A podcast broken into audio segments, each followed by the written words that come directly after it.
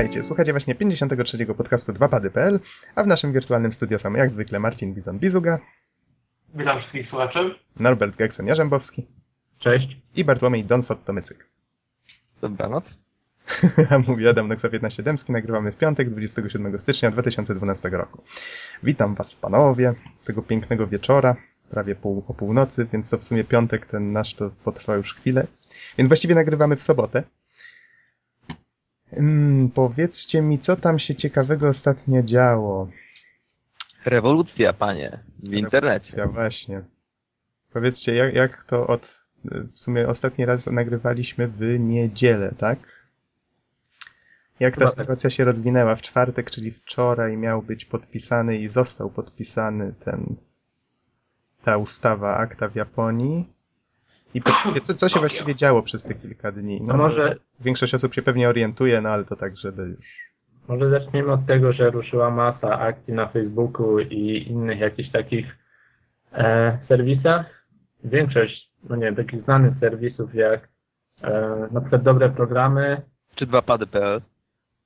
E, tak, ale my akurat nie zmieniliśmy szaty graficznej, ale Allegro, dobre programy, tak i masa, masa innych serwisów pozmieniała swoją szatę graficzną. E, To się stało dość modne w, akurat w tym okresie. żeby podkreślić ten proces, ten e, protest. My tylko zamieściliśmy notkę, ale no też byliśmy zdecydowanie przeciw. W każdym razie to, co się działo później dopiero było ciekawsze, no bo wiecie, w internecie to kliknąć lubię to, to żaden problem. Ale ludzie po prostu wyszli na ulicę, żeby protestować. Mm, Na przykład w Warszawie, tak? Media mówiły, że było tylko tysiąc osób. Ja słyszałem od uczestników, że było grubo ponad tysiąc, oni to szacowali na około trzy tysiące. Mhm. Zastanawiam, kto tutaj powiedzmy kłamie i dlaczego, no ale już w to nie wnikajmy. E, w każdym razie wiecie, przecież jest zima, jest zimno, a ludzie mimo wszystko wychodzą, więc jakby walka mm, się toczyła. Mimo to, czwartek, Dobra ze złem. A, przepraszam, Dokładnie. rozmarzyłem się. mimo licznych procesów, y, protestów, przepraszam, w różnych miastach, mm, co się stało w czwartek, to może wy już powiecie, bo aż, aż szkoda mówić. Y, To znaczy, no tak jak wspomniałeś, tych protestów było dużo w wielu różnych miejscach i chyba rekordowa ilość osób pojawia się w Krakowie. 10 czy nawet o 15 tysiącach osób czytałem. Wiecie co, nawet w moim mieście w Zielonej Górze był protest i, i pojawiło się około tysiąca osób, więc to już, to już coś mówi, jak, jak po prostu nawet w takich mniejszych miejscowościach coś się zaczyna Ale dziać. zobaczcie, wystarczył jeden weekend, żeby cała Polska się zmobilizowała i wyszła na ulicę, nie? To jest, to budzi uznanie. Ale wiecie co, generalnie właśnie to ten fakt, że, że powstaje potajemnie ustawa, która ogranicza wolność słowa i która jest bezkon, bezkompromisowo przyjmowana, to po prostu to mi się kojarzy jak wstęp do filmu V for Vendetta. Do, To jest dokładnie to samo. Tak, ja tak, tak przy, przypomnijmy, że właśnie z tego filmu pochodzi ta maska, która stała się teraz, y, znaczy z tego filmu i komiksu, na podstawie którego powstał, pochodzi ta maska, która jest teraz symbolem anonimowych. Ale ja ostatnio oglądałem ten film swoją drogą. Bardzo fajny. E, tak, ale chodzi mi o Świetny to, jest. że tam na początku, nie wiem czy pamiętacie, dlaczego tak się e, kraj się tak zamknął, ale była mowa o tym, że właśnie Stany toczą wojnę, później w wyniku tych wojen Stany bankrutują. Jak tak wiecie, się słucha, tak? Wojna w Iraku, kryzys w Stanach. E, później tutaj też jakiś kryzys w Europie i w pewnym momencie Wielka Brytania odcina się od reszty świata. E, jak się na to patrzy, to powiem wam, że nasz obecny scenariusz w sumie jest całkiem podobny. Mhm. Taki rzeczywisty i tak na to patrzymy, tak kurczę. Ja Ale dlatego to- właśnie te wszystkie teorie spiskowe, no chociażby ten Deus Ex, o którym rozmawialiśmy przecież poprzednio, to wszystko, a zwłaszcza ta najnowsza część Human Revolution, to wszystko jest takie na granicy wiarygodności, bo tak czerpie z tych takich współczesnych problemów y, czy dyskusji właśnie na temat tego, jak będzie wyglądać przyszłość. I, I to dlatego tak, tak ludzie łatwo, yy, znaczy dlatego te historie się cieszą taką popularnością, bo w sumie są w miarę wiarygodne. Widać, że to mogłoby mieć miejsce. ale V for Vendetta to jest dość stary film. Nie wiem, ale to jest koło 2000, właśnie sprawdzam w tym momencie. E, A nie, to niestety komiks mi się trafił, o już patrzę na Co ty patrzysz? co ja patrzę.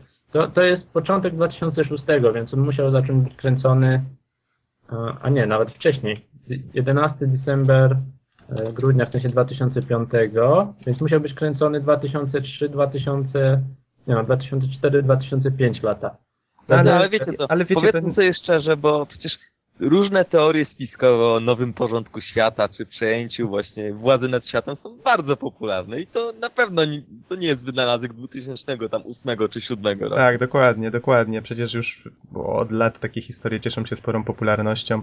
Ja tu nawet już jakiś czas temu mówiłem, że Kojima to wyprorokował to, że będą próbowali rządy czy korporacje będą próbowały kontrolować internet w jakiś tam sposób. No on tam znalazł sobie w tej historii konkretny sposób, no ale to wiadomo, to jest fikcja, prawda?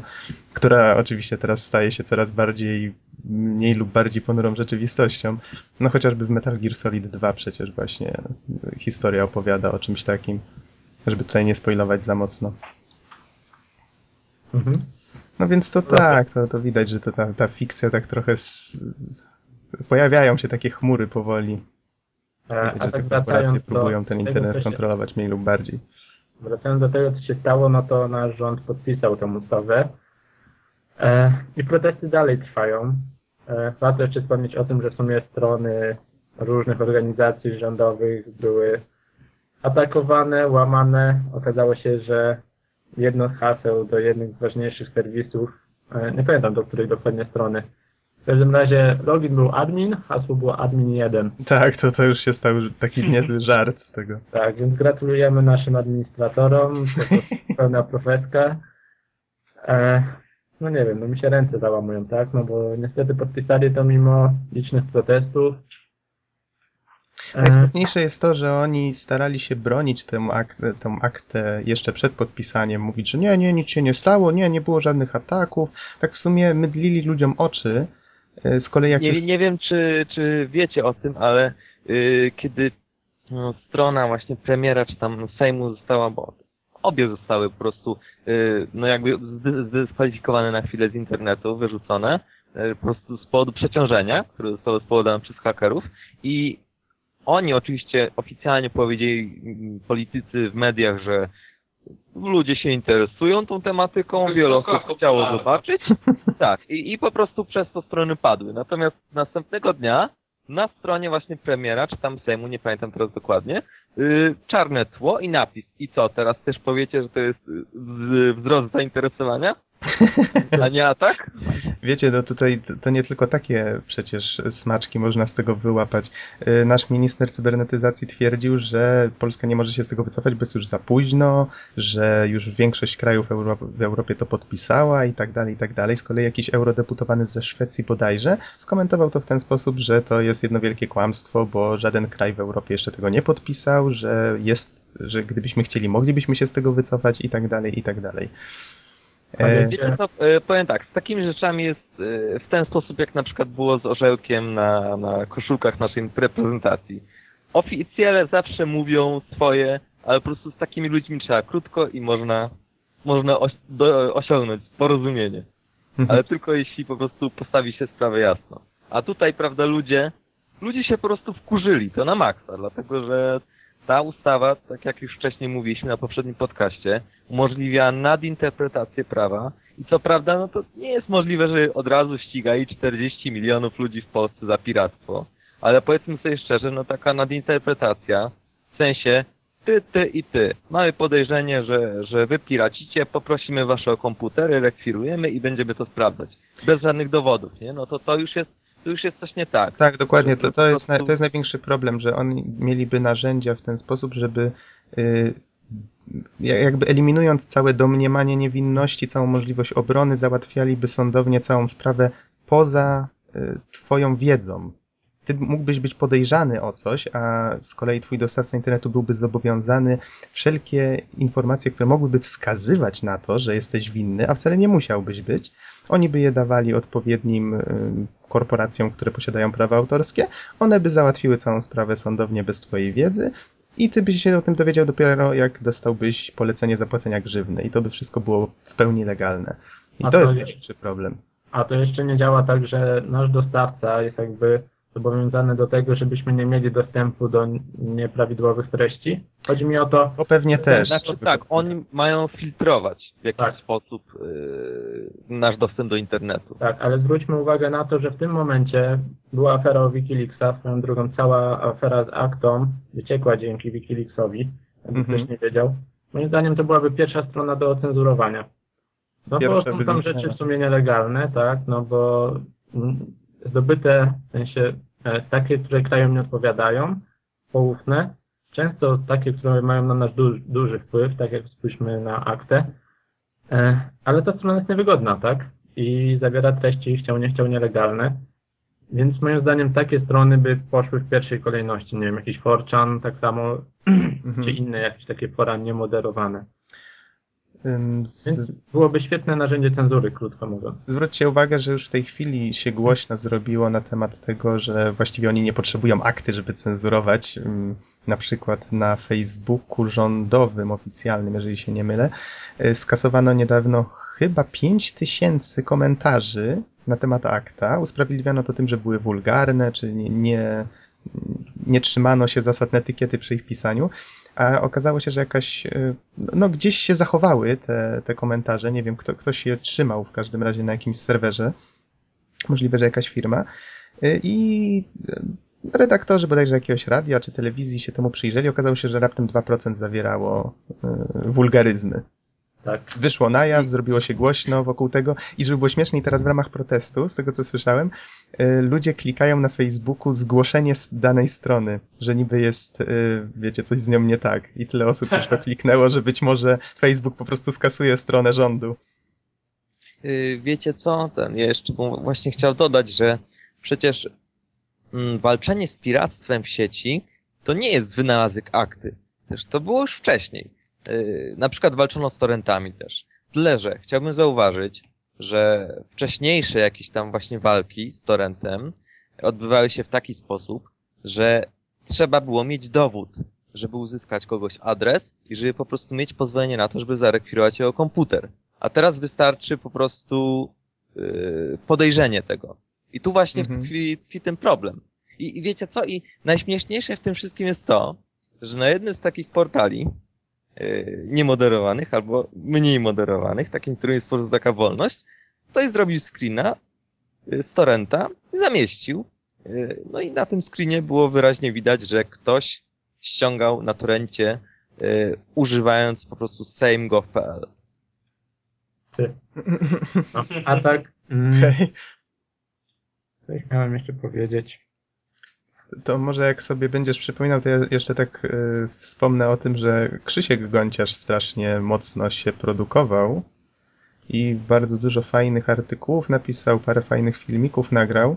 Y, zaproszono go, wyobraźcie sobie, no już pominę to, że zaproszono go, do, chcieli go zaprosić do Panoramy jako jednego z członków anonimowych, bo myśleli, że może on tam ma z nimi coś wspólnego. Ale taki po, Dobrze ponoć autentyk. Y, Ale ostatecznie... Jakby założył maskę, to by przeszło. Jeszcze mówił za pomocą tego y, syntezatora. jak Dark Vader. No i ten tego. tak.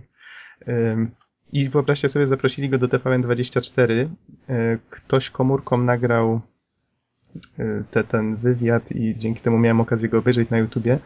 Słuchajcie, no, ja, ja wiem, że reporterzy to ciągle prowadzą rozmowę tak, żeby wyszło na, na to, co oni chcą, co nie, ale to po prostu było niesmaczne. No, zapraszać kogoś, żeby się wypowiedział, a ten redaktor tak naprawdę tak poprowadził ten wywiad, że to on przedstawił swój punkt widzenia, zagłuszając to, co Gonciarz chciał powiedzieć. Jeszcze tak poprowadził rozmowę, że chłopaka biednego tak y, w ogóle po, po, pokręcił całą tą rozmowę, że już, wiecie, wszystko zeszło właś- na niewłaściwe tory, już nie było wiadomo, o czym ta rozmowa jest. Je- jeszcze raczył powiedzieć na koniec, że argumenty Gonciarza do niego w ogóle nie przemawiają. No wiecie, po prostu chamstwo i nie mogłem na to patrzeć. Nóż Spokojnie, się- niedługo kieszeni nastąpi otwiera. koniec świata, a postapokaliptyczna rzeczywistość będzie, mm, będzie zapełniona plemionami, które będą walczyć o amunicję, benzynę i przetrwanie. Tak, dokładnie. Nóż się w kieszeni otwiera, ale no co tu patrząc.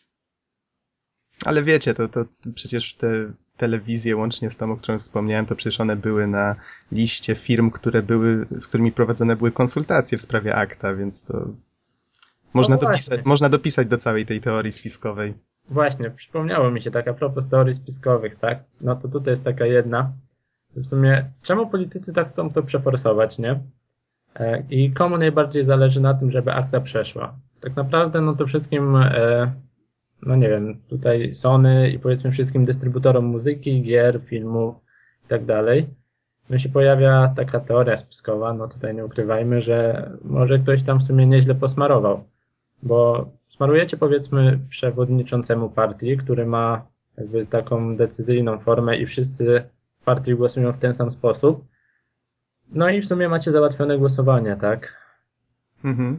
I podobno wszyscy partyjnie głosowali, e, znaczy nie oglądałem tego tutaj, wiecie, nie mogę się tak w 100% wypowiedzieć, 100% pewności, ale e, że właśnie była jakby zgodność partii, czyli jedna partia głosuje w ten sam sposób zawsze.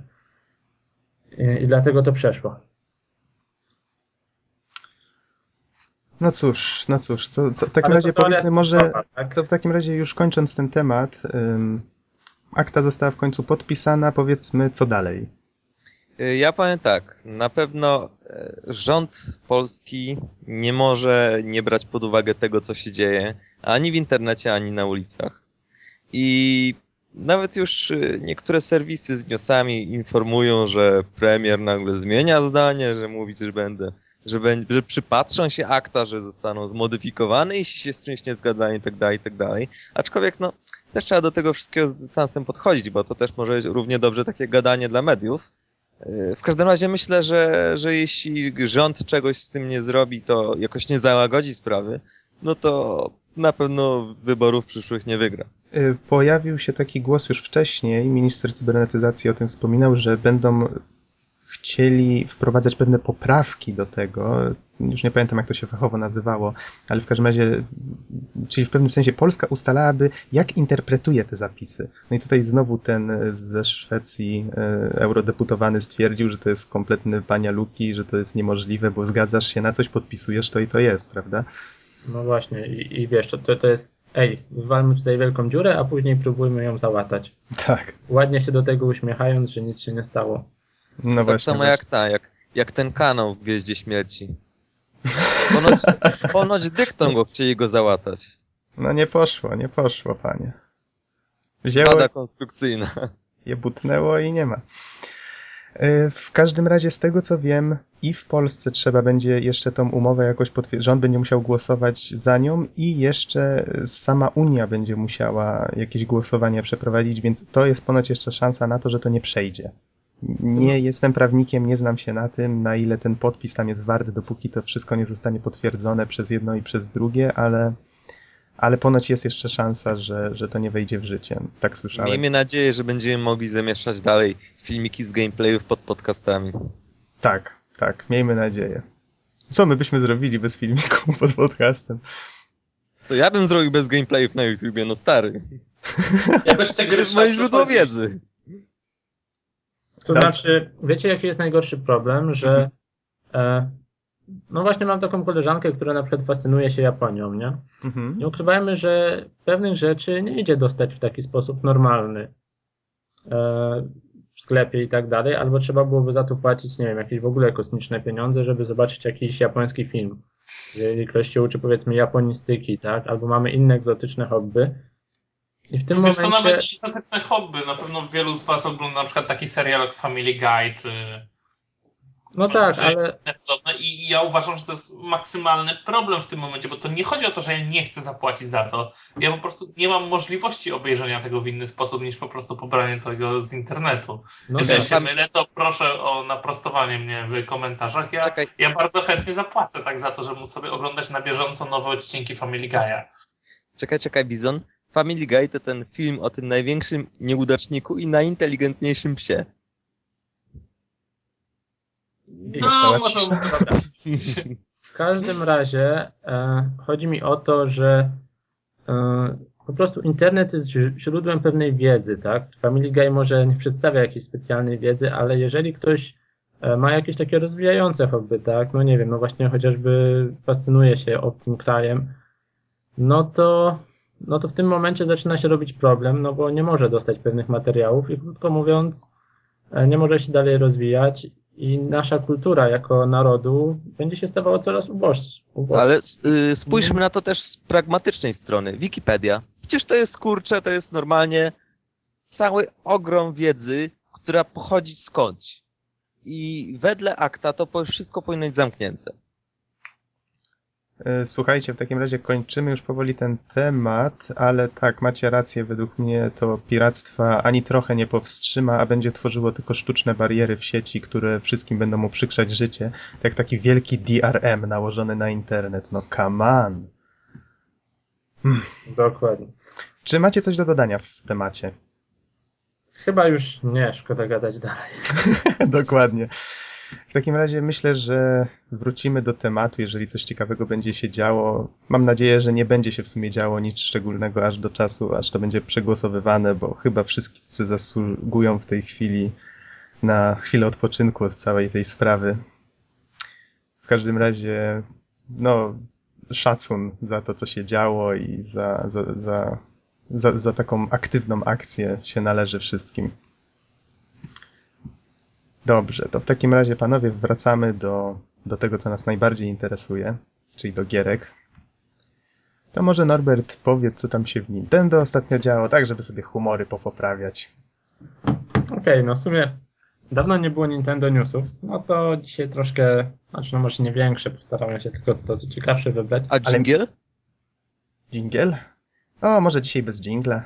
Okej, w każdym razie e, ukazały się dema pierwsze na 3DS-ie, co jest małą rewolucją, bo wcześniej czegoś takiego nie było. No i do dem trafiła Cooking Mama 4, którą w sumie e, recenzowałem pokrótce w poprzednim podcaście, albo dwa podcasty temu, jakoś tak. Cooking mamy w poprzednim. A, no to w poprzednim. mm, Ale było super. Tak, w skrócie to zestaw minigierek, niekoniecznie wartość kupienia za te pieniądze. E, dobra. E, druga gierka to Resident Evil Revelations, które swoją premierę miało właśnie dzisiaj. No i razem z nim też trafił właśnie do dystrybucji CirclePad, zwana mydelniczka z dodatkowym analogiem, dodatkowymi przyciskami LR. E, mało poręczny, ja sobie sprawię, choć też trzeba przyznać, że niewymagane do gry. Ja grałem właśnie w to demko e, przy pomocy żyroskopu i no i sprawdzało się, powiem wam. Nie trzeba, A, ja- jak to demko, właśnie? Klimat jest? nie wiem, czy taki jak w Rezydentach, tak? Czyli e, nie horroru, tylko takiego takiej strzelanki bardziej. Ciężko powiedzieć, żebym się przestraszył. Może gdybym miał, nie wiem, Mhm. 10 lat mniej, to, to coś by z tego było, nie? Mm, No, ale całkiem się fajnie gra, przyjemnie. Na pewno będzie dobra gierka, już patrząc nawet po recenzjach na jakichś innych portalach. No to zgarnia średnio ósemki, dziewiątki, nawet w niektórych i dziesiątki w niektórych kategoriach. Więc jest dobrze. Ja tak tylko wtrącę a propos rezydentów. E, Ponoć Capcom e, aż 600 osób na świecie, bo to nie jest tak, że w jednym studiu oni pracują, ale 600 osób na świecie pracuje nad Rezydentem e, szóstką. Czyli to jest ponoć największy największy Ile jeszcze raz projekt. osób? 600. Największy projekt studia Wow. do tej pory. Co ja słucham w ogóle? Co ja słyszę, tak? Sporo. E, A, no i ostatnią nowością w świecie Nintendo jest Najfajniejszą. zapowiedziane dzisiaj Nintendo Network, czyli tak naprawdę odpowiednik PlayStation Network czy Xbox Live dla Wii i 3DS-a. Chodzi o to, żebyśmy mogli sobie pogadać normalnie, voice chat, e, no i pozdobywać achie- achievementy i tak dalej, i tak dalej. E, I mogli to wszystko udostępniać przy pomocy jednego wspólnego interfejsu. Obecnie owszem zdarza się, że coś takiego jest możliwe, ale to jakby każda gra musi osobno implementować i nie ma jakby e, żadnego takiego wspólnego języka. Innymi słowy, Nintendo w końcu postanowiło pójść w ślady Xbox Live i PlayStation Network. Po siedmiu latach. Po siedmiu latach, tak. No lepiej później niż wcale, nie? No. No i w sumie tyle w tym temacie. To ja jeszcze dodam w takim razie tak na szybko newsy na temat Wiedźmina. W końcu już wiemy, co z tym Xboxem 360. Będzie już. Zabójcy królów? Tak, będzie Zabójcy Królów na Xboxa 360. Znaczy to, że będzie, to wiedzieliśmy już wcześniej, ale teraz już wiemy gdzie, kiedy, za ile i tak dalej, i tak dalej. Właśnie, jest w bardzo dobrej cenie ta gra, żeby było ciekawe. Tak, trzeba przyznać, że chłopaki, no, jak za taką jakość, faktycznie dają dobry przykład. 129 zł będzie kosztowała wersja normalna, 200... Plus 119 w większości sklepów kosztuje. No pewnie tak, ale tutaj taka oficjalna jest 129 podana. Tutaj z cdaction.pl cytuję. mm, 219 kosztuje mroczna edycja rozszerzona, jakaś taka. Jeszcze będzie można kupić bundle pack razem z Xboxem za 1099 zł. Dysk 250 giga. Premiera 17 kwietnia. Ukazało się z tego, z tej okazji bardzo fajne intro do gry, zupełnie nowe, animacja Tomka Bagińskiego. Warto sobie obejrzeć, myślę, że zamieścimy pod podcastem. I co tu jeszcze? Mm, data jest, cena jest. No i tutaj oczywiście można się zapoznać z tą edycją. Nie wiem na ile ona będzie odbiegać od zawartości edycji kolekcjonerskiej pecetowej, ale myślę, że osoby czekające na grę mają na co czekać. A, no i oczywiście gra będzie jeszcze troszeczkę zmodyfikowana, z tego co czytałem. E, To znaczy, dodadzą do niej troszeczkę rzeczy, jakieś tam nowe lokacje, kilka godzin gameplayu, e, jakieś nowe postacie questowe. E, Wszyscy pececiarze też to dostaną za darmo, więc nie ma obaw w formie patcha. Warto czekać, myślę. Ja chyba skorzystam wtedy z okazji i w końcu wrócę do Wiedźmina, bo nawet te, po tym patchu takim, który tam ponoć sporo zmieniał, to, to było trochę za mało, żeby mnie zachęcić. Może teraz się uda. I kolejny news, tym razem jeszcze szybszy. Rayman Origins wyjdzie na PC-ta. O, Jej! No nareszcie, myślałem, że się nie doczekam. Tak, i nastąpi to 30 marca. Wcześniej, tutaj cytując CD Action, y, 22 lutego i 16 marca pojawią się odpowiednio wersje na Vita i 3DS-a. No i tutaj są podane wymagania, to będziecie mogli sobie sprawdzić pod podcastem. ale wymagania są w sumie śmieszne, to warto zaznaczyć. Tak, bo to Jak jest, Pentium czwórka. mhm, bo to raczej jest gierka, która faktycznie to jest grafika dwuwymiarowa, prawda? To byłoby raczej nieodpowiednie, żeby ona miała jakieś wysokie wymagania. I taki news, raczej ploteczka niż news. E, mianowicie studio Rocksteady, które stworzyło Arkham Asy- Batmana Arkham Asylum i Batman Arkham City, chodzą pogłosy, że mogą pracować nad grą z serii Teenage Mutant Ninja Turtles, nasze TMNT. I powiem O, wam ja- szczerze, to, to by było zajebiście. O tak, ja się zgadzam, bo o ile na przykład Batman mnie zupełnie nie kręcił, no bo nie oglądałem go w dzieciństwie i w sumie nigdy. Nie byłem na tym po prostu wychowany, nie czuję tego klimatu, krótko mówiąc. To żółwie, o ja. I to jeszcze gdyby były w takich klimatach troszeczkę mroczniejszych, jeszcze z tym systemem właśnie przypominającym Arkham City. A tutaj od jakiegoś redaktora, jakiegoś amerykańskiego bodajże serwisu wyszła ta informacja i on dość dobrze poinformowany był w temacie, chociaż no, jak sam twierdzi to plotka i gra mogłaby przypominać właśnie Arkham City, czyli że poruszalibyśmy się po, po Manhattanie, bo Manhattan Crisis tytuł tej gry by by ponoć był. No widać, nawet tytuł jest znany, więc to tak troszeczkę wykracza poza plotkę, no ale zobaczymy. Może to jakiś wyciek bardziej niż plotka. W każdym razie mi się wydaje, że warto mieć to na... Warto obserwować tego newsa. Może coś ciekawego się z tego wykluje. Znaczy, ja bym kupował w ciemno. ja też, ale to że zdecydowanie. jestem fanem żółwi, nie? No to nie mówię, że to jest Ale jeżeli ta gra miałaby faktycznie przypominać mechanikom Batmana, a ja grałem w Arkham Asylum, to, to wow, ja jestem jak najbardziej za. Pasuje po prostu jak ulał. Myślę do tych postaci. Dobrze, to w takim razie panowie bierzemy się za tematy główne. To Don, twoja działka teraz. Powiedz, o czym będziesz mówił? Tak właśnie, ja wróciłem, jestem dzisiaj zmęczony, jestem dzisiaj niewyspany i nie zamierzam się taskać. To, to co mam do, do powiedzenia, do, ogłoszenia. No właśnie, a co, o czym konkretnie w ogóle będę mówić?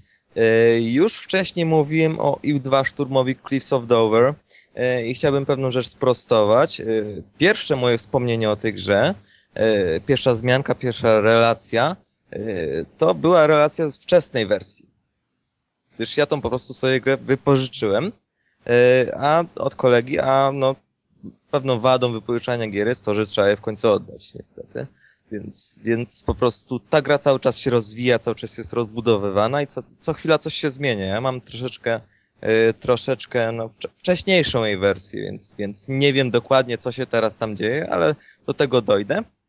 I Wings of Prey, o tej grze też wspomniałem, to jest drugi symulator, który korzysta z, silni- z silnika Iła i go przerabia. I, I po prostu te dwie gry na PC-ta, e, one w jakiś sposób to są mocne tytuły lotnicze, ale obie celują e, w innych graczy i myślę, że po prostu warto omówić je obie na zasadzie porównania, więc taka będzie ta recenzja. I zacznę tutaj właśnie od Wings of Prey, od zamieszania z nazwami. No właśnie.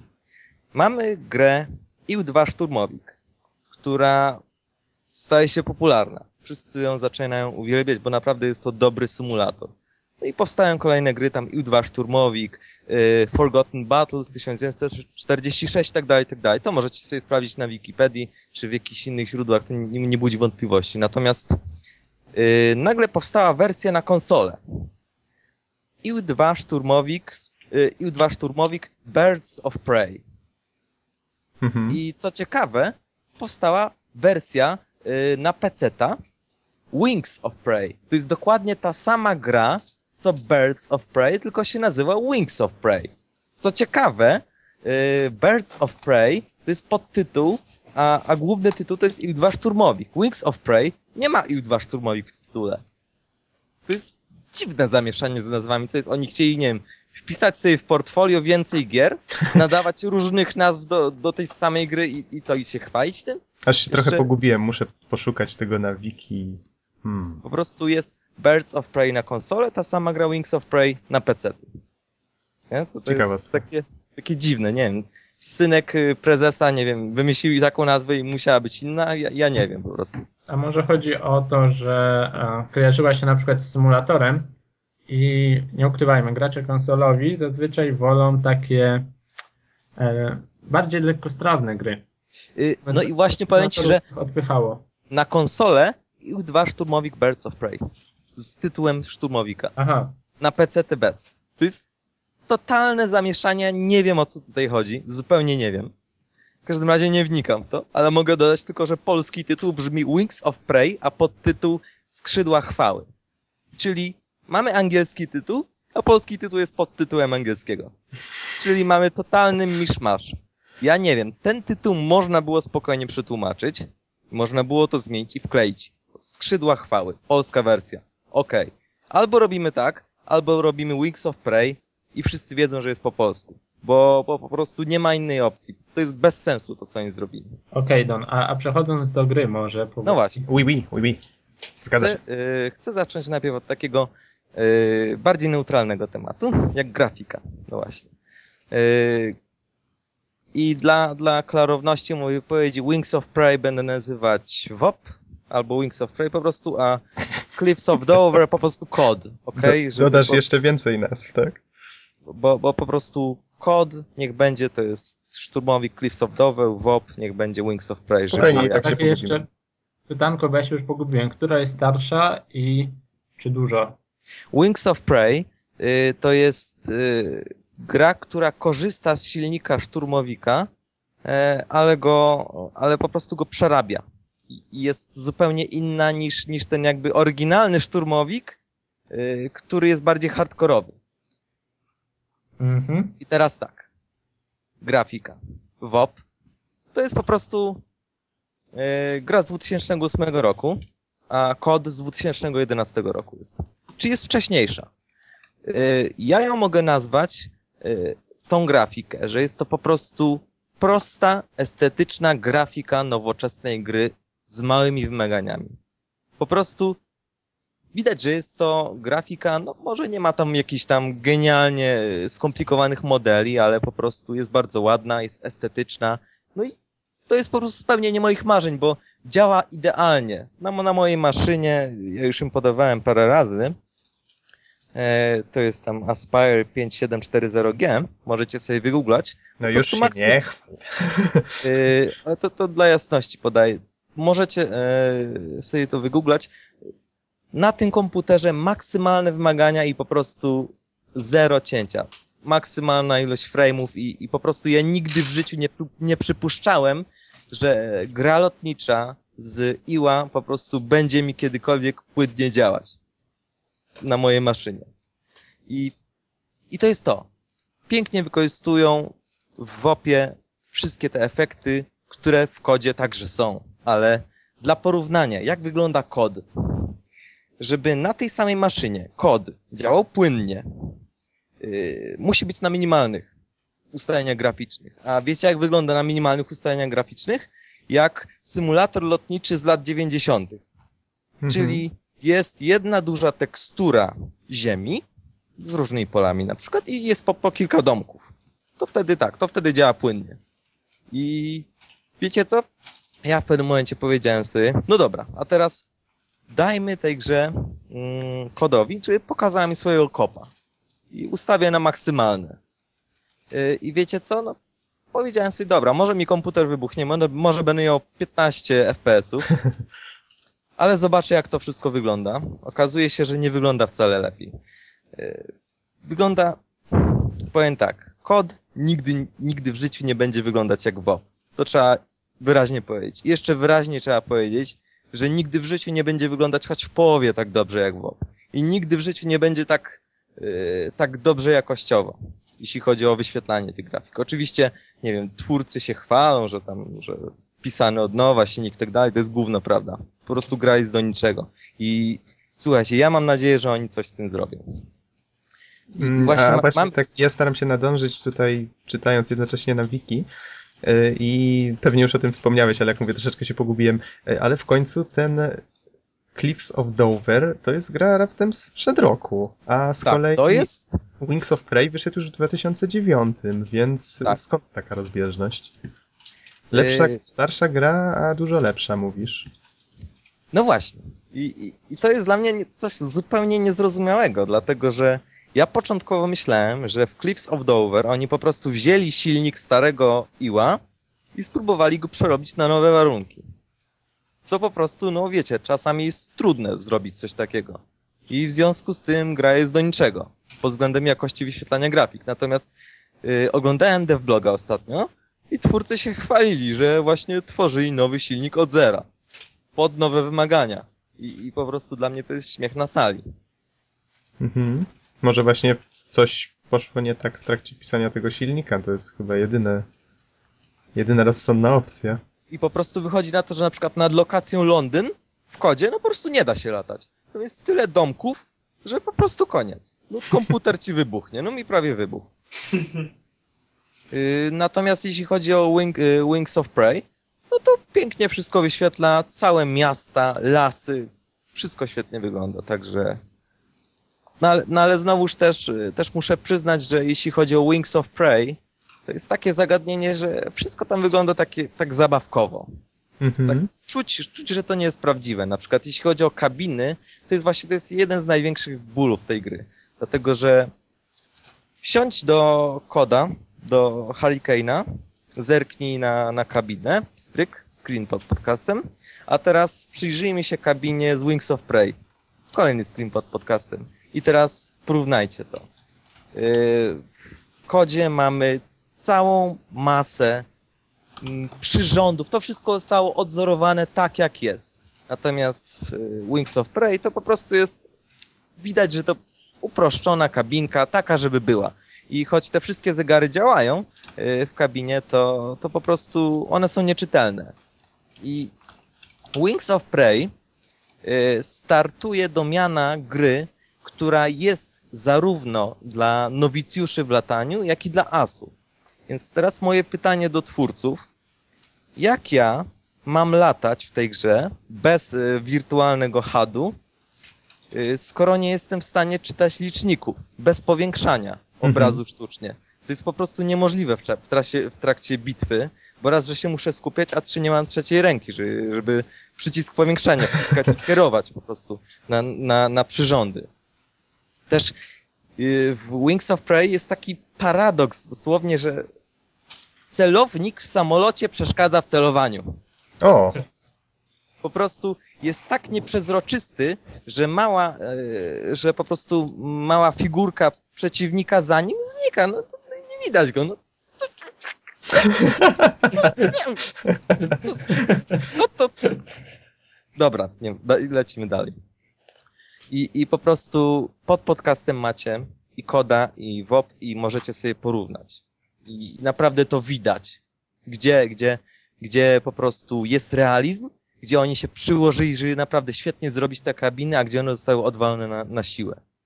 I, I tu jest właśnie ten wielki ból. I, I właśnie przejdźmy może do realizmu. Jak już powiedziałem, Wings of Prey reklamowano jako grę dla asów, jak i nowicjuszy. I, i przede wszystkim ten, ta, ta gra ma, ma to do siebie, to jest akurat dobre rozwiązanie, że są różne poziomy trudności. Od, od arcade po symulację, y, jest arcade, gra, gra realistyczna i symulator. Każda z nich ma powłączane konkretne opcje. Czyli ten wiadomo, arcade to jest y, granie na samej, y, na, na czterech przyciskach i na myszce, więc, więc to jest zupełnie ta, ta, taki, taki Airfix Dogfighter, ja bym powiedział. Natomiast no, symulacja to już jest coś, co, co wymaga joysticka, więc tak stopniowo to rośnie. Są te trzy, trzy opcje. Przy czym jest też bardzo, bardzo dobra, e, dobra rzecz, że możemy sobie każdą z tych opcji y, oddzielnie y, skonfigurować. Czyli na przykład chcesz, żeby twój samolot naturalnie przyspieszał, możesz tam włączyć. Chcesz, żeby ulegał przeciążeniom, to możesz sobie osobno włączyć. Chcesz, żeby tam by, było wspomaganie celowania, to też możesz sobie, to, to wszystko, cała lista jest opcji, chyba ze dwadzieścia kilka i można sobie to wszystko powłączać wedle, wedle uznania. Także to jest, to jest świetna rzecz. Z tym, że muszę jednak powiedzieć, że Wings of Prey nastawiony jest na arcade. Bo to jest tak. Yy, Weźmiemy Wings, Wings of Prey i oni mają faktycznie tą opcję od, od arcade po symulator, ale e, s, y, tryb symulacyjny Wings of Prey e, jest zdecydowanie gorszy od trybu symulacyjnego e, Cliffs of Dover.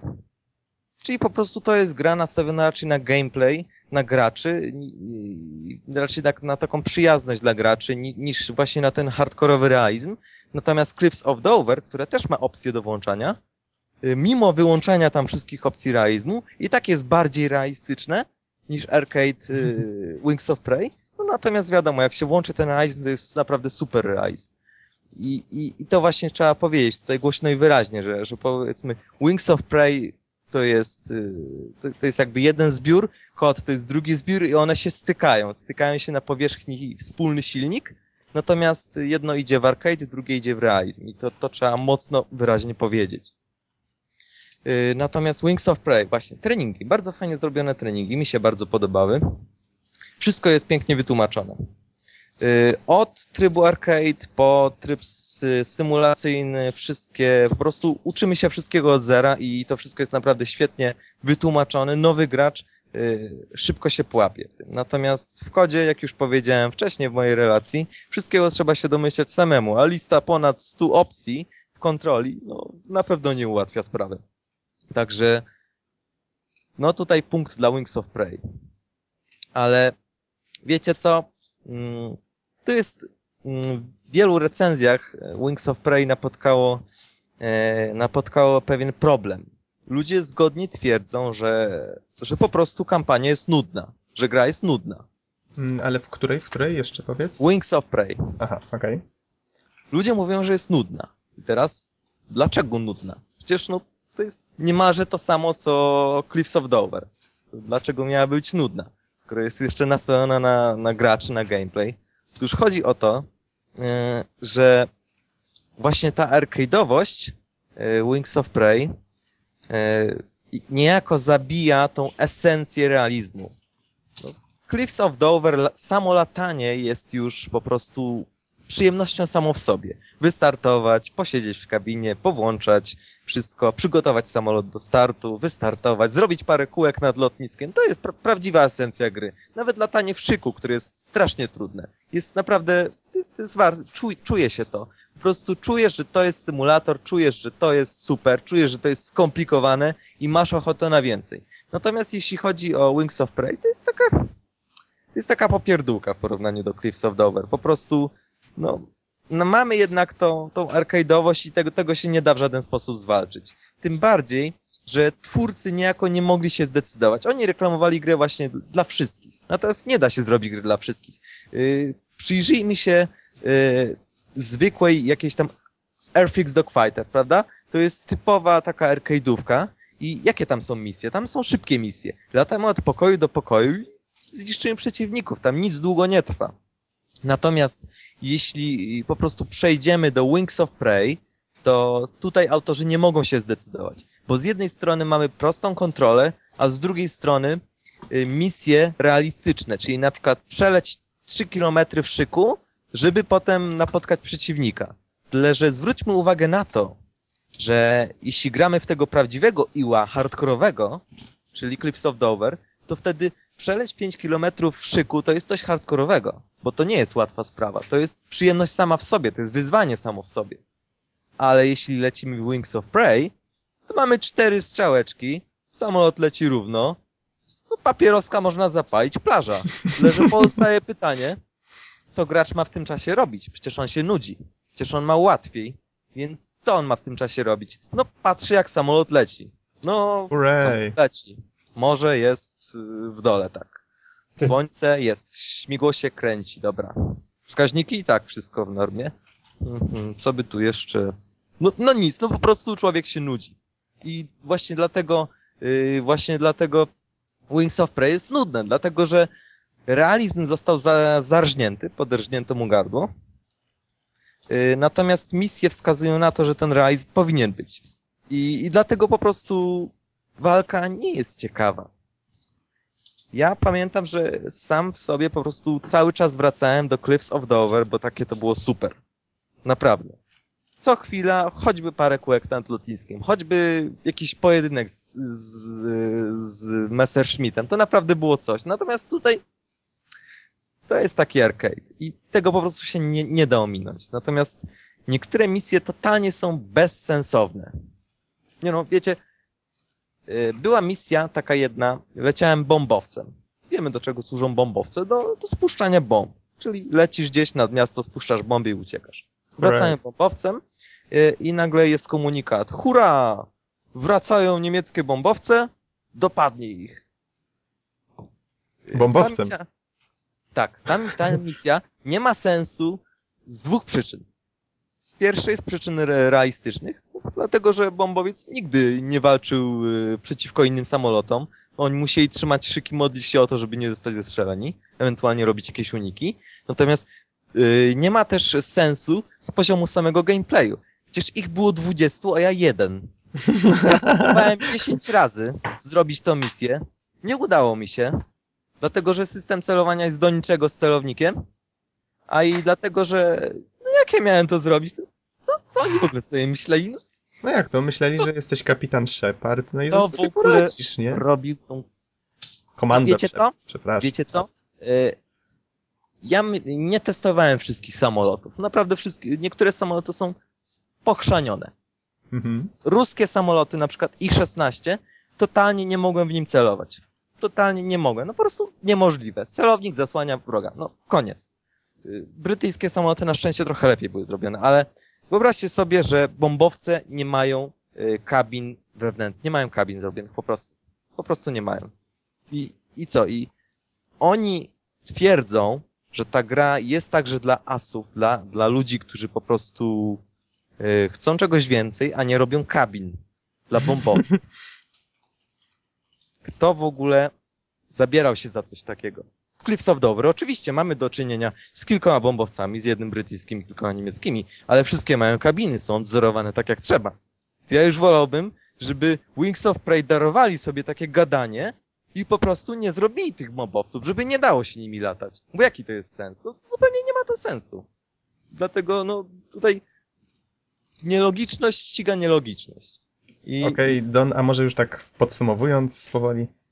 No właśnie, już, już powoli z nimi kończę. Właśnie, finish him. Taki, y, jak to, jakie to słowo? Fatality? O, dokładnie, to, to jest to słowo. I, I po prostu, no słuchajcie, no. Wings of Prey wykorzystuje silnik Iła do zrobienia dobrej arcade'ówki. ale no niestety, dobrej arcade'ówki nie da się przeskoczyć. Z arcade'ówki nie będzie symulatora. I jeśli ktoś, jeśli czytacie recenzje, w których ktoś mówi, że Wings of Prey to jest dobry symulator, że ta symulacja jest godna polecenia, albo że ta symulacja naprawdę jest świetna, to to jest gówno prawda, dlatego że to nie jest symulacja, to jest arcade, który jest przerobiony, żeby był trochę trudniejszy. Ale moim zdaniem yy, po prostu i zresztą jeśli przyjrzycie się sprawie, to po wyłączeniu wszystkich opcji, po skonfigurowaniu gry odpowiednio, to jest ten sam kaliber co Blazing Angels. Blazing Angels. e, Ja tą grą też od Ubisoftu, ja ja już ją recenzowałem. I ją już No- fatalitowałeś, czy jak to się Tak. odmienia. I Szturmowi Cliffs of Dover to jest naprawdę gra, która, która jest naprawdę realistyczna, jest hardkorowa i ja naprawdę lubiłem w nią grać i naprawdę ją polecam. Tyle, że mam, yy, mam jedną uwagę do wszystkich tych, którzy chcą ją kupić. Zaczekajcie. Zaczekajcie na to, aż oni tą grę skończą. Bo inaczej będziecie się, będziecie się tylko irytować. Ale Naprawdę. to ile oni mogą ją kończyć? Już rok prawie mija od premiery. Wiesz co, ja nie wiem, ale ja wiem, że za produkcję tej gry odpowiadają Rosjanie. Więc To zmienia postać rzeczy zupełnie, moim zdaniem. A to jak była jakaś wypłata, to Że, A wiesz, Okej. kiedy ostatni patch wyszedł? Może tak zapytam, to chyba istotna e, informacja. powiem tak, nie znam daty, aczkolwiek wszystko jest do sprawdzenia na głównej stronie gry i, i faktycznie jest tam nawet informacja o patchu i wiecie co, ja nawet, ja nawet y, z wielką nadzieją czytałem o co ja patchu. patrzę. Co ja patrzę. I, i, I słuchajcie, po prostu była informacja o tym, że, że została zmieniona, y, został zmieniony system renderowania obiektów, ale że wiecie co, moim zdaniem to wcale nie oznacza, że te obiekty przestaną wyglądać jak gówna, tylko po prostu będą szybciej chodzić. e, Don, a, a ja mam takie pytanie. Mówisz, że warto tą grę kupić w sensie o tej nowej, tak? Yy, tak, mówię o Cliffs of Dover. To naprawdę gra jest bardzo warta kupienia, ale jak mówię, poczekajmy aż oni ją skończą. I bo, bo wcześniej po prostu to, to nie będzie mieć sensu. Gra będzie niegrywalna, wiele rzeczy po prostu będzie działać źle. E, a, ale takie jeszcze pytanko, bo strasznie. To jest ta, którą tak strasznie przed chwilą e, jechałeś, tak? Ja jechałem Nie, nie. Wings of Prey, A, No poprzednią. Ja starałem się nadążać, a, a po prostu też pochwaliłem Cliffs of Dover, chociaż powiem szczerze, obu się trochę dostało, bo, bo no tak, no, jedna jest y, reklamowana na symulator, którym nie jest, a, a druga jest świetnym symulatorem, który nie jest skończony. Okej, Don, a już kończąc, powiedz w takim razie, bo to Be nie Bears, tylko Wings of Prey tutaj recenzowałeś, powiedz, czy mimo wszystko warto po tą grę sięgać, jeżeli się nie szuka symulatora, tylko właśnie arcade'ówkę? Powiem tak, to jest y, gra, która na pewno na dłuższą metę będzie wam się nudzić. Jestem tego pewien. Y, aczkolwiek, jeśli chcielibyście sobie całkiem przyjemnie pograć w całkiem filmowe pojedynki, bo faktycznie przeciwnicy tam wykonują różne, e, różne tam akrobacje i tam mm, blisko ziemi latają, także, także pojedynki wyglądają całkiem filmowo. Y, jeśli jesteście nastawieni na grę w multiplayer, ale tutaj też moja uwaga, dlatego że gra nie ma serwerów dedykowanych. Co oznacza, że nie możecie na przykład zagrać sobie z bratem na lanie. Mhm. I musicie się modlić o to, że ich serwery stoją i musicie się modlić o to, że ludzie jeszcze chcą grać w tą grę. Bo jeśli nie, no to koniec. To wtedy niestety nie pogracie sobie na multi. Ja osobiście nie jestem w stanie powiedzieć, jak ta gra się trzyma, yy, jaka jest jej popularność, dlatego że to nie jest hardkorowy symulator jak U2, który po prostu będzie, będzie miał fanów przez wiele lat, bo nadal te starsze wersje mają fanów, którzy straszne yy, społeczeństwo, społeczność, która, która po prostu się przy niej trzyma. Yy, natomiast no, no Cliffs of Dover to jest gra przyszłościowa, więc poczekajmy, co, co oni w ogóle z nią zrobią i wtedy można ją kupić. Natomiast y, co do Wings of Prey jeszcze, mm, będzie wychodzić sequel i on ponoć będzie mieć dedykowane serwery, więc, Mhm. więc tak, więc jest nadzieja. Krótka, krótka, e, krótkie podsumowanie. Wings of Prey skierowane raczej do graczy arcade'owych. To jest na bank. Gracze arcade'owi na pewno znajdziecie tutaj coś, coś czego szukacie, aczkolwiek nie sądzę, żeby ta gra przykuła was jakoś tam na długie godziny. Natomiast Cliffs of Dover to jest po prostu hardkorowy symulator y, który przykuje was naprawdę na całe godziny, zwłaszcza z multiplayer, zwłaszcza z multiplayer, bo on um, umożliwia 100, y, 128 graczy naraz i naprawdę jest bardzo, bardzo, bardzo realistyczny. Możecie mi wierzyć.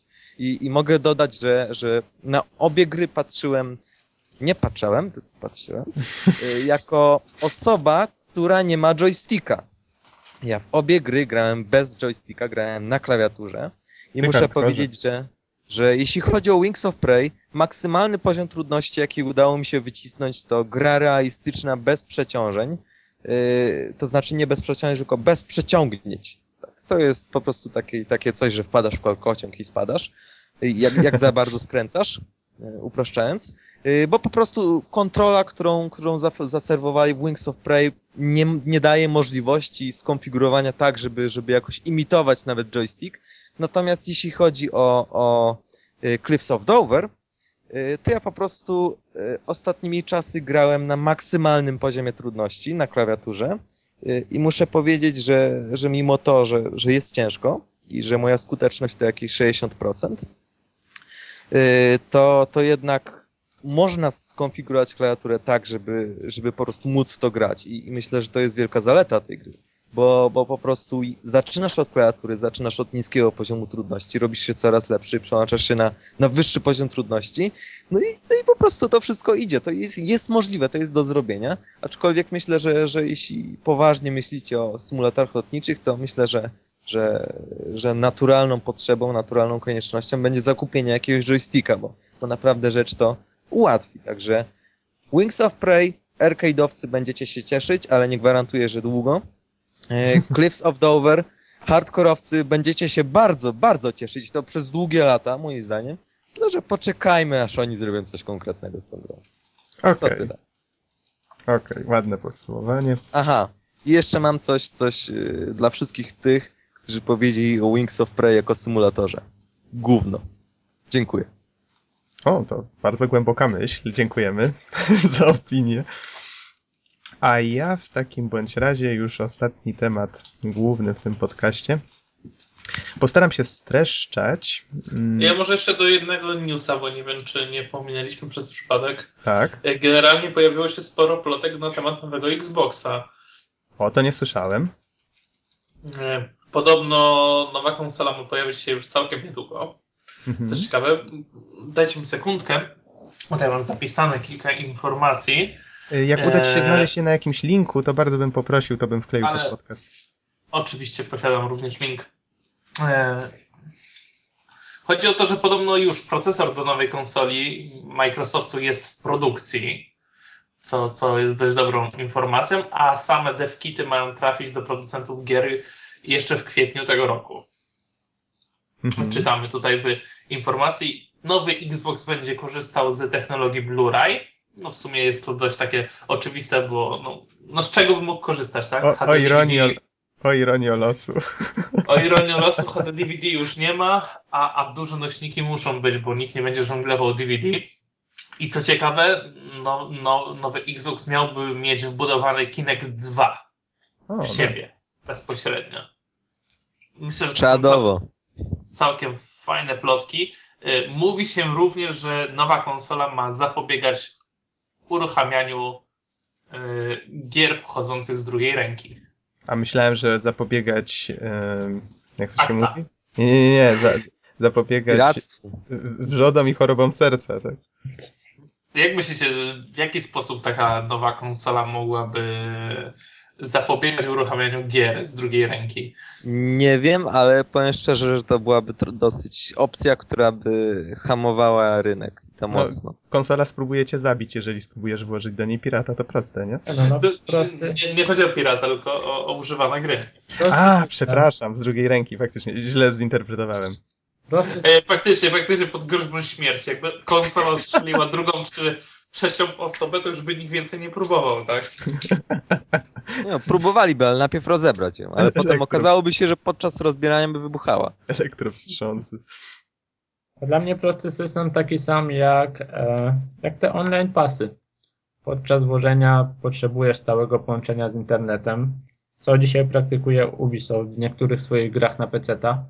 sumie nie tylko chyba. Mhm. No ale to chyba możesz Boże. sprzedać cały czas tą grę. No tak, ale chodzi mi o to, że nie pozwalałoby ci zagrać w grę, jeżeli nie masz połączenia z internetem i masz po prostu swoje ID przypisane. Jeżeli raz kupiłeś oryginał, wpiszesz ten kod, nikomu innemu nie sprzedasz. To samo co jest teraz online pasy, tylko że dla singla, krótko mówiąc. Dobrze, No zobaczymy, panowie. co z tego będzie. Czy jeszcze ja jakieś informacje? Widzenie? napalam na nową konsolę. Nie, to wszystko, co chciałem wspomnieć, bo to tak Okej, temat. zapisałem. Spoko, zapisałem sobie, że, e, że jakiegoś linka musisz mi przesłać, tylko nie zapomnij, proszę. E, A ja w takim razie wracam do Deus Exów, bo teraz taką serię o Deus Exach prowadzę.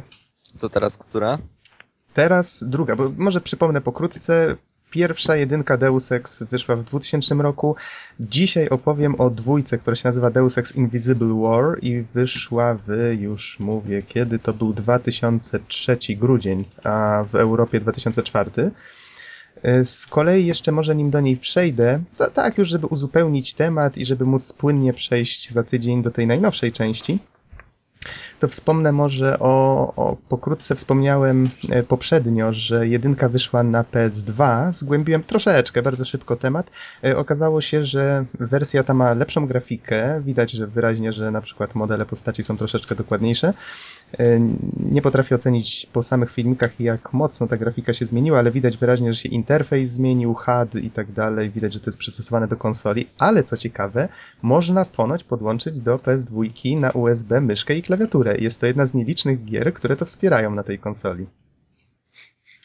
To tak a propos, żeby tutaj odeprzeć od razu atak, że oj, oj, oj, gra, która wygląda jak strzelanka i na tym, na, na, na konsoli, prawda?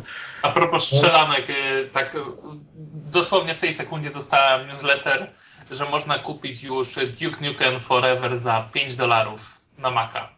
Mhm. O, 4 na co jeszcze czekasz? dokładnie. właśnie, na co jeszcze czekasz? Dopiero kupiłem Balls of Steel na PS3. Aha. E, Co jeszcze na temat tego Deus Ex na PS2, o- który zarobił sobie taki podtytuł The Conspiracy. E, Łatwo go w ten sposób odróżnić od tej wersji PC-towej. A jeszcze warto wspomnieć, że wyszedł w 2002, więc dwa lata później. E, To to, że dodano prerenderowane intro i zakończenia też są prerenderowane. W oryginale były na silniku gry. I obejrzałem je sobie z ciekawością i muszę przyznać, że faktycznie, póki jeszcze akta nie ma, to mogę to zrobić, prawda? I, I faktycznie muszę przyznać, że taka ciekawa rzecz, ciekawa. Nie wiem, na ile sama mechanika się zmieniła, czy tam coś zepsuli, czy nie. Y, W każdym razie to jest taka ciekawostka.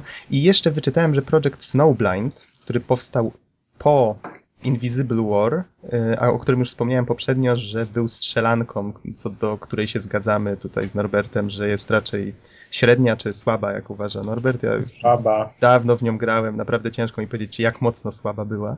Geksen, wspieram cię całym sercem. A, a przeszedłeś? Nie, ale jeśli ktoś mówi, że coś jest słabe, to coś jest na rzeczy. A, to Don Approved, tak? Okej. No ja może kiedyś wrócę do niej, jak nie będę miał faktycznie co robić. I wtedy ocenię, ale że ze względu na to, że to była zwykła strzelanka, to dlatego tutaj ją pominiemy akurat w tym zestawieniu. E, Ale co chciałem, e, e, do czego chciałem się odnieść, poprzednio wspomniałem, że ona jest w tym samym świecie co Deus Ex. Historia jest troszeczkę inna, mianowicie ona powstawała mając tytuł Deus Ex Clan Wars i miała być grą, która miała być nastawiona na multiplayer w realiach Deus Exa. Zapomniałem o tym wspomnieć, jedynka już miała multiplayer, co jeszcze bardziej nietypowe, nawet udało mi się w niego zagrać. Okazuje się, że jeszcze są serwery, jeszcze są ludzie, którzy w to grają. Naprawdę. I udało mi się rozegrać kilka całkiem fajnych partii z ludźmi, którzy widocznie grają w to już od lat. Widać było, że jacyś tam, jakieś świeżaki też się pojawiają, nawet w trakcie jak ja grałem, więc faktycznie ludzie w to grają, włączają z ciekawości. Nie wciągnęło mnie to zbyt szczególnie, no ale widać, że próbowali stworzyć grę, która byłaby tylko na multiplayer nastawiona. Powstał w ten sposób Project Snowblind. Zmienili tytuł dlatego, że Invisible War, o czym za chwilę się dowiecie, okazało się grą dość słabą. I właściwie nie sprzedał się zbyt dobrze, dlatego chcieli się prawdopodobnie odciąć od, e, od Deus Exa. E, Zmienili to uniwersum oficjalnie, a przynajmniej t- tak mi się wydaje. E, W każdym razie na wiki wyczytałem, że to jest już inne uniwersum, tytuł został zmieniony, ale niejako uważa się to za taką o, o półoficjalną część serii, no bo przecież powstawała właśnie w tym samym miejscu i teoretycznie jako Deus Ex, ale taka była po prostu decyzja marketingowa. O, ja widzę tutaj znajomy y, HUD w soczewce oka. A no, ale mówisz o Project Snowblind? Y, o Invisible War. A, no to właśnie przechodzimy teraz do Invisible War, już tak płynnie, my lubimy płynne przejścia. E, co mogę powiedzieć o Invisible War? Niewidzialnej wojny? Tak, niewidzialna wojna. Boże, naprawdę chciałbym, żeby ona była niewidzialna. Czekaj, zgaduję. Jakaś y, fabuła dotyczy wojny w sieci cybernetycznej, cyberataków y, Anonymous? E, hmm, wiesz, Prawie. ciężko mi powiedzieć. Właściwie to nie zastanawiałem się głębiej nad tym podtytułem. Bardziej chodzi o chyba taką, ta, ta, takie wiesz, e, Asasynów. No ta, ta taka cicha wojna prowadzona po cichu, prawda, poza wzrokiem publiki i tak dalej. No coś, coś w tym stylu. Do, don't, Poza, poza wzrokiem świadomości masowej. Ja muszę powiedzieć, że ja swoich asasynów do twórców Iła już wysłałem. a, a umiecie jak wygląda... A, a nie, bo mówisz teraz o, o dwójce Deus Exie, a nie o Snowblind. A to nie, to przepraszam. A co chciałeś dodać? Nie, nie, pomyliło mi się ze Snowblindem. No spoko, w każdym razie Deus Ex Invisible War, jedynka była na silniku Unreal pierwsz, pierwszego Unreala, teraz ta część na silniku drugiego, więc teoretycznie powinna być ładniejsza, fajniejsza, no wiecie, i tak właściwie ją reklamowano, z tego co ja pamiętam, Y, że faktycznie gra będzie miała system fizyczny, że będzie ragdoll, że będzie można przewrócić dzbanuszek ze stołu razem ze stołem. O, Wiecie, to faktycznie, te, dzisiaj to się wydaje śmieszne, prawda? Ale wtedy to było, no, wtedy to budziło szacunek. Tyle, że w grze to, tak wiecie, nie, nie widać tego za bardzo. Ragdole, jak to w starszych grach, układają się czasami przezabawnie. Yy, te przedmioty to faktycznie sobie tam też hulają, ale to tak w sumie no, żadna rewelacja, wiecie, no, w dzisiejszych czasach to już nie, nie zwraca się na to tak uwagi. Ale no, grafika- pamiętaj, y, Vader też kiedyś był cool, nie? Wiesz, problem z tą grą jest inny. Może zacznę znowu od grafiki. Ja tu tak nie wiem czemu, ale w podcaście jakoś dziwnie często zdarza mi się zaczynać od grafiki. Ja też dzisiaj od grafiki zacząłem. Chociaż nie uważam jej wcale za najważniejszą część jakiejkolwiek gry.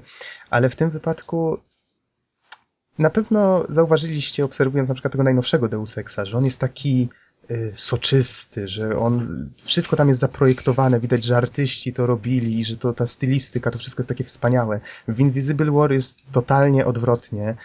Po prostu ta gra jest taka nijaka, grafika jest jakaś taka Nikt tego nie robił po prostu. nieszczególna. No właśnie to jest jakieś takie mdłe, strasznie, po prostu, jak jedzenie. A nie wiem, sądzisz, nie sądzisz, że to, y, że to właśnie też miało takie być, że taki nowoczesny, zakurzony, mdły świat?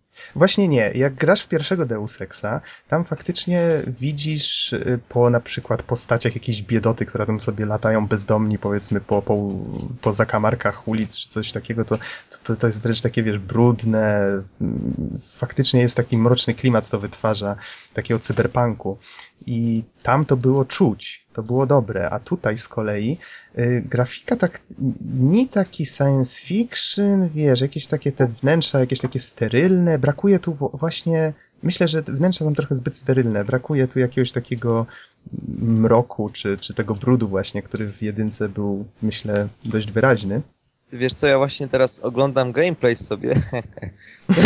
dobra, dobra, Wolno ci akta, jeszcze nie ma akta, mnie, akta mnie darmo, dobra, ale w każdym razie, wiesz co, widzę A nie, jak, jak po jest prostu akt. y, bohater sobie spaceruje po jakichś laboratoriach i no, faktycznie to wszystko, korytarze są bardzo puste, tam nic nie ma, no, właściwie. Mhm. Ale przejdźmy może w takim razie do ważniejszej rzeczy, czyli do fabuły. A, Y- czekaj, to może jeszcze moje ostatnie pytanie, to Tak? jak osądzasz świat? Czy on jest taki, on jest cały taki nijaki zupełnie, czy... To może, czy... może od razu ten, zadaj to pytanie jeszcze raz, jak o fabule skończę, to przejdziemy płynnie do tego. Okej. E, mianowicie bohater jest inny, tym razem kierujemy nie J.C. Dentonem, tylko kierujemy Alexem D. Alex może być kobietą lub mężczyzną. Możemy sobie wybrać tym razem płeć. Ponoć twórcy coś takiego planowali już w jedynce, ale prawdopodobnie czas im na to nie pozwolił. Może to i lepiej. A teraz sobie przypominam, bo to nie ma znaczenia, bo zawsze będzie się nazywać Alex i to, i to jest i do Tak. mężczyzny i do kobiety pasuje. Zgadza się, Alex D. I y, możemy tam zmienić bodajże twarz troszeczkę też. Y, pamiętam, że kolor skóry na przykład też można było w jedynce zmienić. Tutaj też to są raczej takie kosmetyczne zmiany. No, nieważne. Y, w każdym razie jesteśmy studentem Akademii Tarsu. Jakoś tak pamiętam skrót, nie pamiętam jak to się rozwijało, może to była nazwa firmy. Miałem polską wersję z CD Action y, z, angielskimi, z angielskim dubbingiem, polskimi napisami, więc nie wiem, czy niektóre nazwy nie były po prostu dostosowane do polskich napisów. W każdym razie była to akademia szkoląca właśnie takich agentów, no ludzi, którzy sobie mogą poradzić w różnych sytuacjach, sam skradanie się, strzelanie, te sprawy. Problem w tym, że y, trochę to tak przypominało no nie żebym oglądał High School Musical, ale takie odniosłem wrażenie.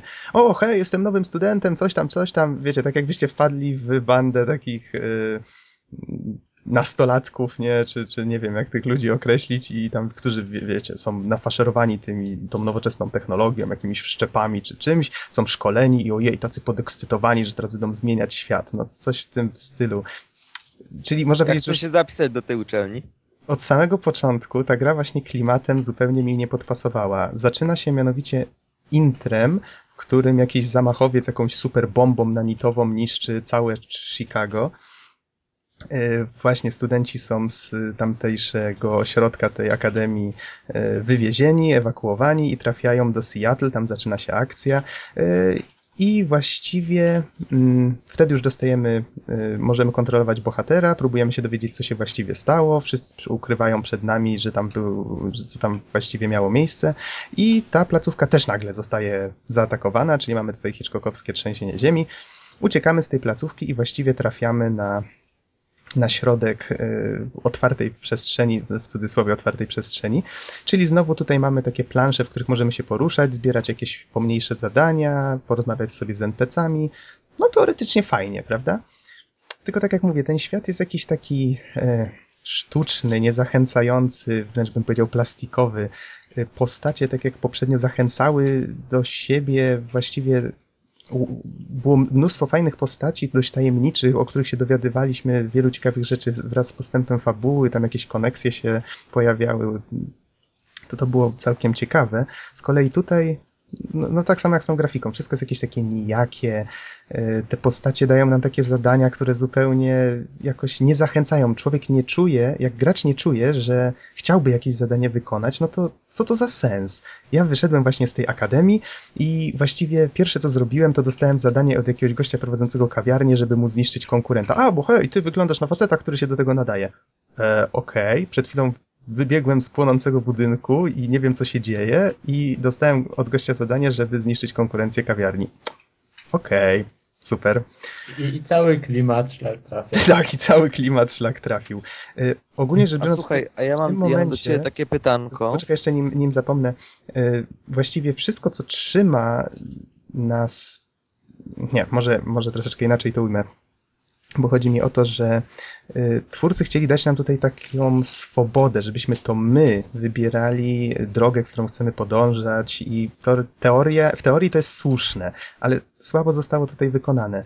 Y, każda z tych osób, które żeśmy poznali w tej akademii na samym początku, ci, ci koledzy właśnie tego Alexa czy tej Alex, y, trafili do różnych, y, zostali zwerbowani przez różne organizacje. Tam było WTO, jeżeli dobrze pamiętam, taka bardziej militarna organizacja. WTF? WTF, tak, bardziej taka militarna organizacja trzymająca y, władzę, porządek y, i tak dalej w tych różnych miastach. Był też WAD, z angielskiego to był The Order, to taki bardziej kościół, sekta, ciężko to jakoś określić. Potem się oczywiście pojawiają jeszcze jakieś inne y, organizacje, omadowie, którzy prowadzą tam ciemne interesy, tacy, tacy bardzo przerobieni na tyle, że honoszą maski przeciwgazowe i w ogóle wyglądają dziwacznie. I tam jeszcze templiariusze się potem pojawiają, którzy walczą ze, wszystki, ze wszystkimi ludźmi, którzy mają wszczepy, czyli taki antywszczepowy ruch, coś w tym rodzaju. Y, teoretycznie jest tam tego trochę, ale tak jak mówię, to wszystko, te wszystkie powody, cele, które się tam toczą to wszystko tak jest mocno niezachęcające. Czyli w sumie gracz nie czuje, że powinien coś robić. Robi to tylko dlatego, że gra mu to każe. A przynajmniej ja takie odniosłem wrażenie. No i faktycznie ci templariusze jako pełnią tam rolę takich trochę. Twórcy starali się raczej unikać takiego dzielenia na dobre i na złe strony. Każdy tam ma jakieś powody, dla których walczy i tak dalej, ale no, słabo im to wyszło. W sumie dla mnie ci templariusze to przez cały czas była taka, ta, taka ciemniejsza strona mocy. Dobra, teraz moje pytanko. Mhm. Takie w zasadzie takie syntetyczne, więc musisz się przygotować. No. Więc moje pytanie brzmi. Yy, mówisz, że świat w sumie Invisible World jest taki E, Invisible War. bezpłciowy. Hmm?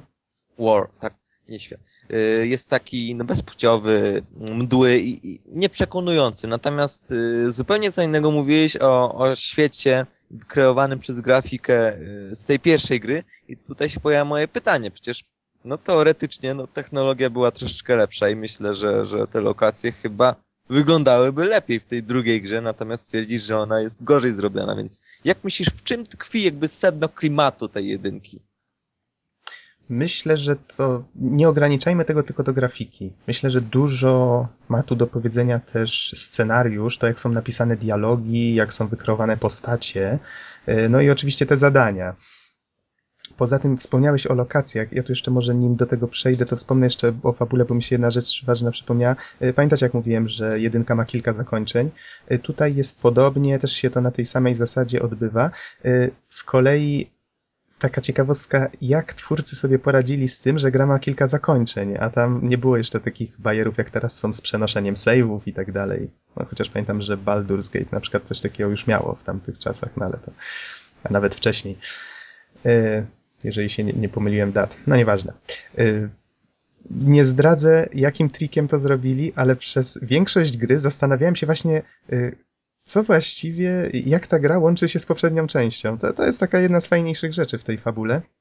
Właściwie jedyne, co mnie w tej fabule zainteresowało, to właśnie to, w jaki sposób ona się łączy z jedynką. Pojawiają się, zaczynają się pojawiać w pewnym momencie postacie z jedynki i wtedy gra nawet zaczyna się robić ciekawa, ale tak jak mówię, pewnym momencie, jak już doszło do tych wyborów na końcu, tak byłem niezdecydowany, tak jak w jedynce wiedziałem, tak jakbym tak jakbym czuł, że przez całą grę ta wiedza, którą zdobywałem, pozwoliła mi podjąć słuszną decyzję, tak pod koniec dwójki po prostu załamałem ręce i stwierdziłem, że mi wszystko jedno i ostatecznie wybrałem zakończenie, które chyba było najgorsze ze wszystkich. I tak miałem mieszane uczucia po jej skończeniu, że masakra. No ale to przejdźmy może w takim razie do tych lokacji. Trzeba, było zrobić save'a przed wyborem. Myślałem, że powiesz sepuku. Tak, ale wziąłem save'a, obejrzałem potem resztę zakończeń i powiem ci szczerze, że nie wiem, zniesmaczyła mnie ta gra. Przynajmniej to, to, co zrobili z tą fabułą na końcu. No ale to nieważne. Może to po prostu ja to tak odebrałem. Witaj w klubie zniesmaczonych. Zadań pobocznych też jest niewiele. Wiesz, takie to troszeczkę nijakie. Level design woła o pomstę do nieba w niektórych miejscach. Po pierwsze, plansze są... A właśnie chciałbym, sorry, że ci się cały czas wtrącam, ale Aha. chciałbym zaznaczyć, że Nox y, w swoim projekcie Mystery of Soul, którym tworzą w grupie, e, Memory y, właśnie odpowiada, Mm. Memory of Soul, odpowiada za właśnie level design, więc w tej chwili oto będzie wypowiedź kogoś, kto się tym zajmuje. Hej, on, nie jestem profesjonalistą, ale dzięki. Zrobiłem ci reklamę Oj tam, oj tam. przed milionami słuchaczy. Dwóch padów.pl Czuję się zawstydzony. E, Dobrze. Najważniejsza rzecz a propos tych plansz są strasznie malutkie. To już ponoć się pojawiło w wersji właśnie jedynki na PS2, że musieli niektóre etapy podzielić na mniejsze fragmenty. Tutaj strasznie to czuć. E, No, grałem przecież w grę PC-tową, prawda? A niestety plansze są ciupeńkie. Y, Są według mnie słabo zaprojektowane, tak jak w jedynce faktycznie czuło się, pamiętacie jak wam mówiłem, albo frontowy szturm, albo gdzieś tam leci- lecimy po dachach, albo jakieś kanały, zawsze była jakaś opcja. Tutaj teoretycznie też gra daje nam różne opcje, ale nie czułem jakby level design mi je podsuwał, czyli może inaczej, nie zachęcał mnie do tego, żeby korzystać z, jakich roz, z jakichś rozwiązań. Y, Zaraz wspomnę o takich mechanizmach rozgrywki, które faktycznie nawet sprawiły, że gra zachęca do tego, żeby grać w nią po prostu jak w zwykłą strzelankę. Czyli nie ma tak jak w jedynce, to co było fajnie, że mogłeś hakować, mogłeś się skradać, mogłeś strzelać. Tutaj teoretycznie te wszystkie elementy też są, ale zostały tak jakoś dziwnie, nieumiejętnie połączone, że gra nie, nie motywuje cię do tego, żeby próbować przechodzić ją na różne sposoby. Do jedynki mam ochotę wrócić, do dwójki broń Boże. To, to ja mam też w związku z tym pytanie. Mhm. Yy, bo widzisz, tu generalnie cały czas oglądam sobie tej game, gameplay, próbuję powiązać, yy, połączyć z tym, co mówisz i, i generalnie, no tutaj postać cały czas gdzieś tam głowa nisko, z jakimś pistolecikiem lata i, i po prostu cały czas jakieś skradanie się, cały czas jakieś hakowanie i, i w takim razie sugerujesz, że, że co, że wpadam do środka z kałachem i, i równie dobrze mogę wygrać? Bo tutaj właściwie no ta, to tak wygląda jakby po prostu teraz na przykład jakiegoś robo, robocika gracz wypuścił, że, że trudno byłoby zwalczyć tych wszystkich przeciwników w otwartej walce. Wiesz, wie, właśnie cała, cała idea Deus Exa na tym polega, że ty możesz wybrać sposób, w jaki chcesz grać i teoretycznie każda droga jest y, dobra, nie ma tutaj jakiegoś złego wyboru, prawda? To od ciebie zależy, jak chcesz grać. Tylko, że tak jak mówię, tutaj ym, gra jakby tak podświadomie zachęcała, żeby iść y, najprostszą możliwą drogą, żeby faktycznie się przebijać bardziej przez przeciwników, niż żeby próbować ich obejść, czy, czy coś w tym rodzaju. Ym, to może przejdę właśnie do tej mechaniki, albo skoro już wspomniałem o oprawie, to teraz mi się przypomniało o muzyce. W przypadku jedynki w ogóle o niej nie wspomniałem. Jakbyście ją usłyszeli w menu, od razu by osoby, które grały w Unreal Tournamenta, od razu by sobie skojarzyły, że to jest ten sam kompozytor. Nie pomyliłem się ani o jotę, chociaż tam kilka osób pracowało nad muzyką. Y, I te same sample nawet, od razu czuć ten sam klimat, ale faktycznie muzyka w jedynce, choć taki dość specyficzny klimat miała, to, to była taka, zapadała w pamięć. Z kolei tutaj, nie wiem, wiecie, ja nawet nie pamiętam żadnego motywu. Chyba tylko w menu leciał motyw, który był podobny do tego z... Był wariacją na temat tego, tego głównego motywu z jedynki. A tak, to nie, nie przypominam sobie żadnej muzyki. Nie wiem, czy jej tam nie było, czy ona taka nijaka była. No, masakra. No i o tej mechanice, tak już, żeby kończyć i parę detali podać. Gra doczekała się sporo uproszczeń, bo wyszła na PC-ta i na Xboxa jednocześnie, jeżeli się nie mylę. Um, więc już była projektowana tak, nie tak jak jedynka, że potem tworzono drugą grę praktycznie na to PS2. Um, starano się, żeby ona faktycznie współgrała na jednym i na drugim, przez co ta gra faktycznie, tak jak już wspomniałem, wielkość plansz doczekała się sporo takich uproszczeń. No, na przykład... Yy, chwalono się takim interfejsem na okręgu. Nie wiem, pewnie widzisz na tych gameplayach, że jest taki tak, okrąg tak. dookoła ekranu. To właśnie jest y, HUD na soczewce i właśnie pamiętam y, w recenzji bodajże w CD Action czy w Komputer Świecie Gry, że w końcu doszli do wniosku, że to chyba był zły pomysł. To, no, faktycznie sprawdza się to średnio, chociaż wiesz, aż tak mocno mi to nie przeszkadzało. Yy, widać od razu, że to jest dostosowane do gałki analogowej. To na pewno. Do klawiatury już trochę mniej mimo wszystko. Bardziej denerwowały mnie inne uproszczenia. Mianowicie, mamy na przykład ekwipunek. W jedynce mieliśmy taki stary, znany, chyba w Diablo nawet taki był, że są pola. Każdy przedmiot zajmuje jakąś konkretną ilość pól i możemy sobie przestawiać, układać. Wiecie, każdy zna, bo to no tak. Tak taki stary jak świat jest pomysł. Y, I to było dobre, to było fajne. Przedmiot, na przykład ta bazuka, o której wam powiedziałem, czy tam ta wyrzutnia rakiet samonaprowadzalnych, ja, ja ją tam przechowywałem przez pół gry i ona mi zajmowała pół ekwipunku prawie. Z kolei tutaj mamy konkretną ilość pól. Y, każdy przedmiot zajmuje jedno pole i i właściwie, no powiedzcie mi, gdzie tu sens? Problem jest jeszcze taki, że właściwie nie za bardzo jest co do tego ekwipunku wkładać, więc y, no, no tak troszeczkę ta RPGowość gdzieś zanikła, na przykład rozwój postaci. Poprzednio były punkty doświadczenia, one się jakoś inaczej nazywały, ale to nieważne. I mogliśmy je rozdzielać pomiędzy na przykład wprawę w posługiwaniu się pistoletem, wprawę w hakowaniu, wprawę w, w, w pływaniu, tego typu rzeczy były. Y, I osobno były wszczepy, czyli były na przykład jedno pole na nogi, jedno pole na oko i można było wybrać między dwoma rzeczami, które można było w dane miejsce wsadzić, co tam zostawało na stałe i można było to potem rozwijać. Z kolei tutaj nie ma w ogóle punktów doświadczenia. Te wszystkie umiejętności zakładają, że jak człowiek się wychował w Tarsie, to już jest tak zajebisty, że nic nie musi się tego uczyć więcej. Aha. Z kolei wszczepy działają na tej zasadzie, że faktycznie też mamy tak, że jest y, jedno pole na, na jakąś część ciała i zazwyczaj mamy do wyboru trzy umiejętności na, daną, y, na, na dane pole. Musimy wybrać między którąś z nich, ale jeżeli posiadamy te kapsuły ulepszające, to możemy w każdej chwili zrezygnować z poprzedniej umiejętności i zamienić ją na inną, tylko że tracimy wtedy ulepszenia tamtej poprzedniej. Każda z nich tam bodajże trzy etapy miała. I na przykład można stać się niewidzialnym, to też już było poprzednio. Można stać się niewidzialnym dla maszyn, ale może mi się pomyliło z jedynką, bo tam było faktycznie niewidzialność się dzieliła na takie dwie rzeczy: niewidzialność dla ludzi i dla maszyn. Z takich fajniejszych rzeczy, chociaż nie, może jeszcze mniej fajna rzecz, mianowicie hakowanie wrzucono właśnie do wszczepów i tak jak poprzednio wam mówiłem, że trzeba było szukać na przykład kodów i haseł, y, trzeba było je samemu wpisać z klawiatury, to było bardzo fajne, klimatyczne. Z kolei tutaj to hakowanie zostało tak y, wykastrowane totalnie, że y, mamy wszczep, to wystarczy, że podchodzimy do komputerka, pokazuje się jakiś paseczek, tu, tu, tu, tu, tu, tu, tu, okej, okay, whakowałeś się. I w zależności od tego, który mamy etap hakowania, to po prostu możemy sobie wybrać, czy chcemy wyłączyć wieżyczki strzelnicze, czy obrócić je przeciwko y, naszym przeciwnikom, czy wyłączyć kamery. Poprzednio też to było, tylko że tak jak wspominałem, na przykład y, było ograniczenie czasowe, jak się hakowało przy pomocy Icebreakera i tak dalej. Czyli jak mówię, wykastrowali to totalnie. Poprzednio były wytrychy, były multiklucze do łamania na przykład kamer czy innych zabezpieczeń. Tutaj multiklucze wyglądają jak różdżki z Harry'ego Pottera. Wylatuje z nich jakiś taki, nie wiem, prądopodobne coś dziwnego. Taka żółta wiązka, właśnie widzę to. Tak, wygląda. To jest do niczego. I można tym zrobić wszystko. Otworzyć drzwi, chyba, tak. Otworzyć drzwi, złamać komputer. Wszystko możesz tym zrobić. No, Don różdżka. rzecze. Don rzecze to się. To jest się, tak, dokładnie. Ale nie zasysa. Dobrze, wspomniałem. Minecraft zasysa. Minecraft? Hmm. hmm, hmm. No, dobra, nieważne, nieważne. Nie będę się nad tym zbyt dużo zastanawiał. Yy, a propos strzelania, tutaj już dwie rzeczy mam jeszcze zanotowane, o których miałem wspomnieć. Yy, a propos strzelania, wszystkie bronie mają wspólną amunicję.